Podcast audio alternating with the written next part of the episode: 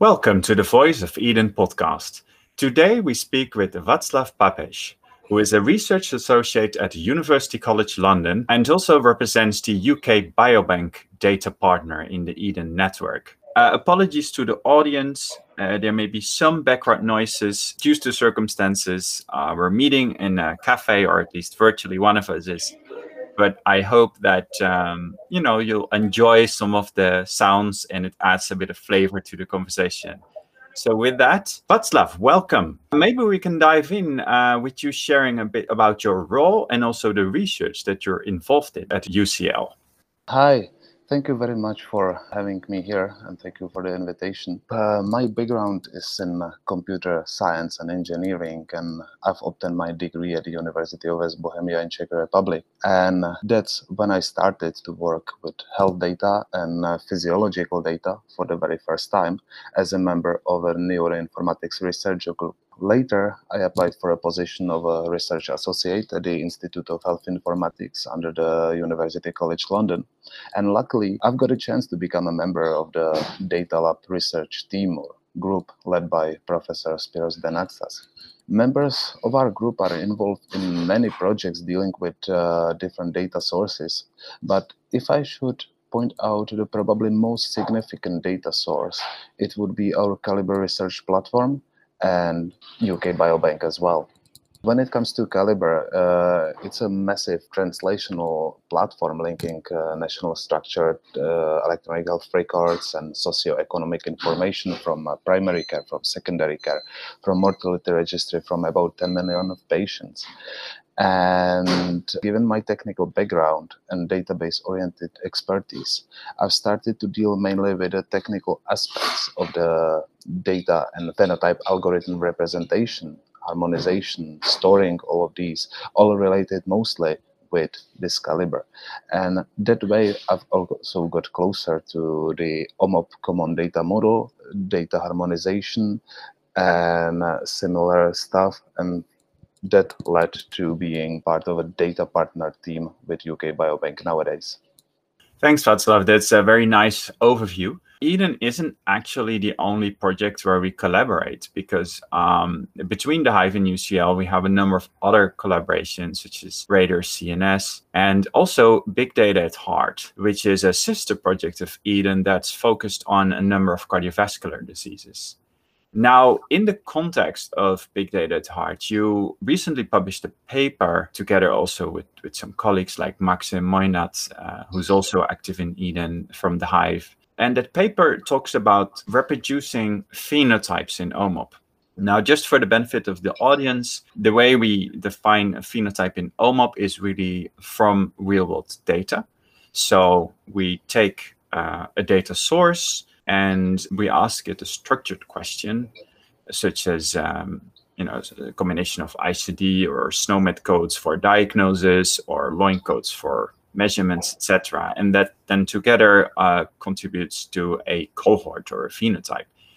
Um, but this paper actually was about phenotype that you already defined before, as I understood it. But now that you've converted and mapped your data to OMOP, you went over it again and looked at the performance of those phenotypes in OMOP. So, so can you share a little bit about your findings regarding the reproducibility of these phenotyping algorithms in the CDM? Uh, absolutely. Within that uh, big data at heart project, we were harmonizing uh, the previously mentioned uh, Calibre resource, which serves not even just as a database, but also a repository of, uh, as you mentioned, the phenotyping algorithms. Specifically, we were harmonizing a part of the Calibre uh, relevant to heart failure cases. And uh, we started with cooperation with the Hyve from Netherlands, who figured uh, as an ETL developer.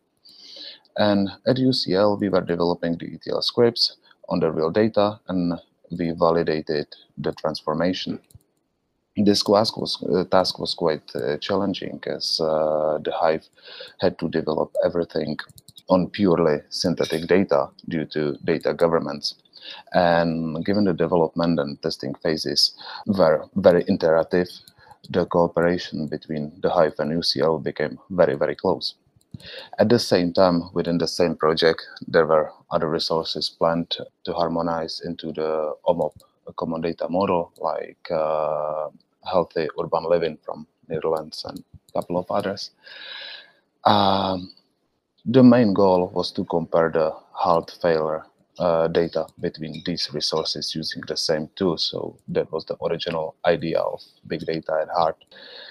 In the end, our findings when it comes to reproducibility of phenotyping algorithms, uh, as you already said, uh, we have a whole repository of already existing and validated uh, phenotype algorithms. So our findings showed that the reproducibility stands and falls with the quality of semantic mapping. And I don't necessarily mean the quality of implementation of the mapping itself, but primarily the quality and granularity of the target terminologies. And uh, I'll, I'll give you an example. Most of our phenotyping algorithms were based on the list of clinical codes. These codes were originally in READ terminology, ICD-10, OPCS4 terminologies, and others. And to harmonize these codes, we had to translate them into SNOMED CT and other standard uh, terminologies supported by OMOP. The mapping was quite smooth actually, and uh, we were able to map most of the used terms. However, as the source data coding system was changed, the phenotype code list had to be translated as well. And there we found an interesting issue. When the algorithm returned more patients for the OMOP version of Calibre than for the original. Uh, the problem we found was that two source diagnostic codes, which one was included in the phenotype code list and one was not, were both mapped onto the same SNOMED CT code. And these issues caused that the translated phenotype identified even those patients with just the non-listed code. So the advantage is for sure uh, the advantage of uh, this harmonizing and everything is for sure a possibility to use once defined phenotype algorithm across the diverse uh, harmonized data sources however there is also a limitation that every translated phenotype algorithm should be validated again despite it has been valid before the transl- transformational translation or not. Right. Those are some interesting uh, findings, Václav. I think that the, the, key message here also with regards to other, other EHDEN data partners is that the, let's say the quality of the semantic mapping is key. Uh, and I, I think that's known uh, generally, but you know, one question that I still have is also about the coding systems in the UK. So, so Calibre uh, takes the data from multiple sources, right? Why would, let's say, both read and ICD and CPT be used in the in the sources?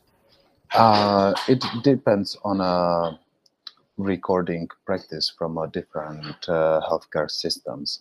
Uh, as Calibre is combining or linking health data from a primary care, secondary care, uh, and other registries. Uh, it also combines uh, multiple uh, coding systems. So, uh, to be specific, for a primary care, uh, it's um, standard to use read codes in the UK. Uh, however, in uh, secondary care in hospitals, diagnoses are stored uh, using ICD-10 uh, coding system.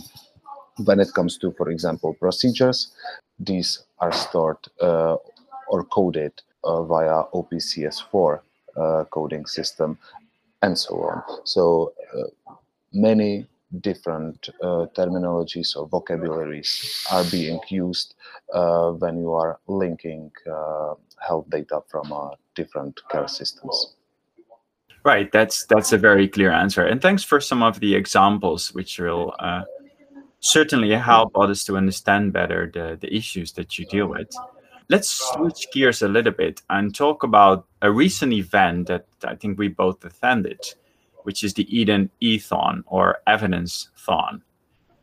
Um, the goal of the ethon was to uh, take an existing study, which is the um, Adverse Effects of Interest Study, or AESI, uh, from OHDSI, which was looking at the background rates of certain adverse effects of interest for uh, vaccines, and uh, see if we could run this study in a number of new EHDEN data partners. And of course, one of those data partners was UK Biobank. So, what did you think about the process of this ethon? Um, you know, did you expect to be able to generate results going in, and and what did you think of the outcome? Hmm. Uh, participation in uh, the EHDEN Ethon was, uh, without any doubts, an interesting experience for me. And also, I have to say that it was very uh, intense one. Uh, but when it comes to my feeling after uh, the EHDEN Ethon, it was amazing how many outcomes we were able to obtain in such a short time. Absolutely uh, didn't expect that. And since obtaining valuable insights by reading health data statistics is not my expertise at all, the EHDEN Ethon was uh, very beneficial for me also as a tutorial in this area as well. And uh, to be honest, there were situations when I've been quite lost, but there were always uh, kind people around me, happy to help and happy to explain what was necessary.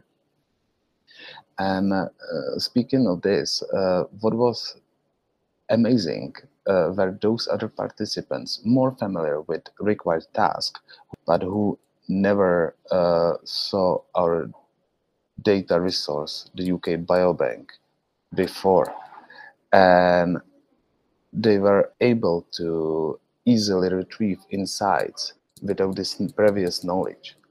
So in general, I think that the whole EHDEN Ethon was a perfect demonstration of how harmonized data set could save a huge amount of time uh, to the researchers and uh, to, to, to, the users of it. And also how an unfamiliar data set could be uh, made easily accessible. Thanks, uh, Václav. That's great. And um, I agree with you. The learning from other people with other skills, that was also something for me that I enjoyed a lot in the Ethon. Uh, especially the presentations from uh, Professor Dani Prieto, who was on one of our previous uh, Voice of EHDEN podcasts, where he explained some of the clinical phenomena that we are actually studying, like uh, deep vein thrombosis, you know, which was one of the adverse effects of interest. Um, that was the ethon, and amazingly, we did get results out of that. But of course, uh, that's only the beginning of our journey as EHDEN to generate evidence across our data partners. And hopefully there's there's more to come. And maybe you can actually comment on uh, your expectation of the EHDEN network going forward. Uh, you know, what kind of studies, uh, what kind of evidence generation would you think that from UK Biobank perspective could be interesting to participate in?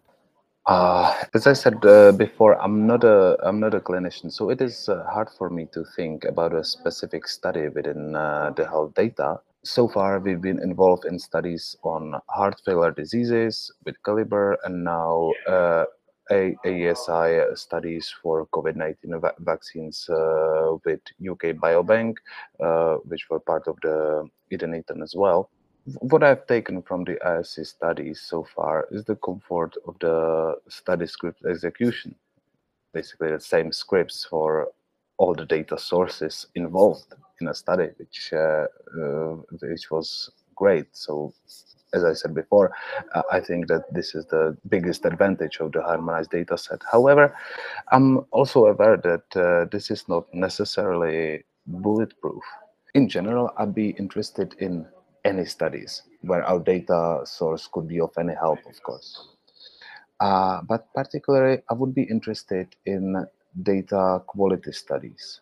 In a study testing the robustness of the OMOP common data model, study revealing potential data sources, data source differences even in the harmonized models.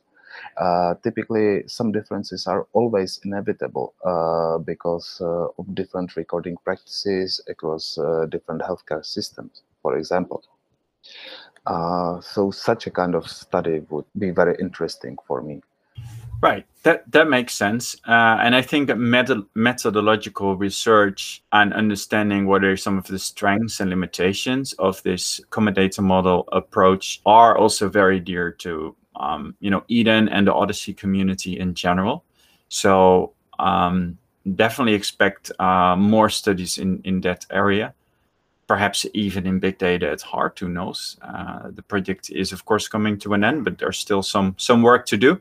So let's actually finish this this uh, podcast with asking you Václav about the specific advice or learnings. Like there are um, right about now, I think 98 data partners in, in, in the EHDEN network, but we have launched a new call. And there may be people listening that are representing new data sources in Europe that are considering responding to the, the current call. What's maybe some advice or any learnings that you would like to share with, with them or the EHDEN community in general? Definitely, this is not an easy question as the whole uh, transformation process was uh, complex. But I would say that the most important learning was to not underestimate the thorough validation uh, in the whole ETL process, there were so many aspects where an error or mistake could happen.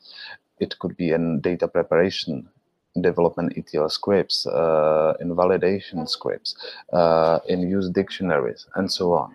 And therefore, deep systematic testing is crucial, I believe. OHDSI provides uh, tools for this with Achilles and the data quality dashboard. Uh, also, end-to-end testing for the ETL scripts was implemented by by the Hyve team in our case, and still the very thorough manual testing and querying both the source and the target database was necessary. When I mentioned uh, the Hyve team for multiple times during this podcast, uh, also what I learned was that uh, both the ETL uh, development as well as the testing uh, phase requires a team of people with many abilities people with great software uh, development skills detailed knowledge of uh, structure and uh, meaning of the source data detailed knowledge of the target data model and knowledge of the relevant tools of course abilities with or technical skills to prepare source data, technical skills to prepare the ETL environment on the data partner side, and many, many uh, other skills and abilities are required. And therefore, I believe uh, that involvement of adequate experts like uh, the Hyve for software development is much more effective than building a custom solution in a small research group or in a small team. Thank you so much, Václav, for sharing some of your insights uh, on this episode of The Voice of EHDEN. Thank you for, very much for the invitation.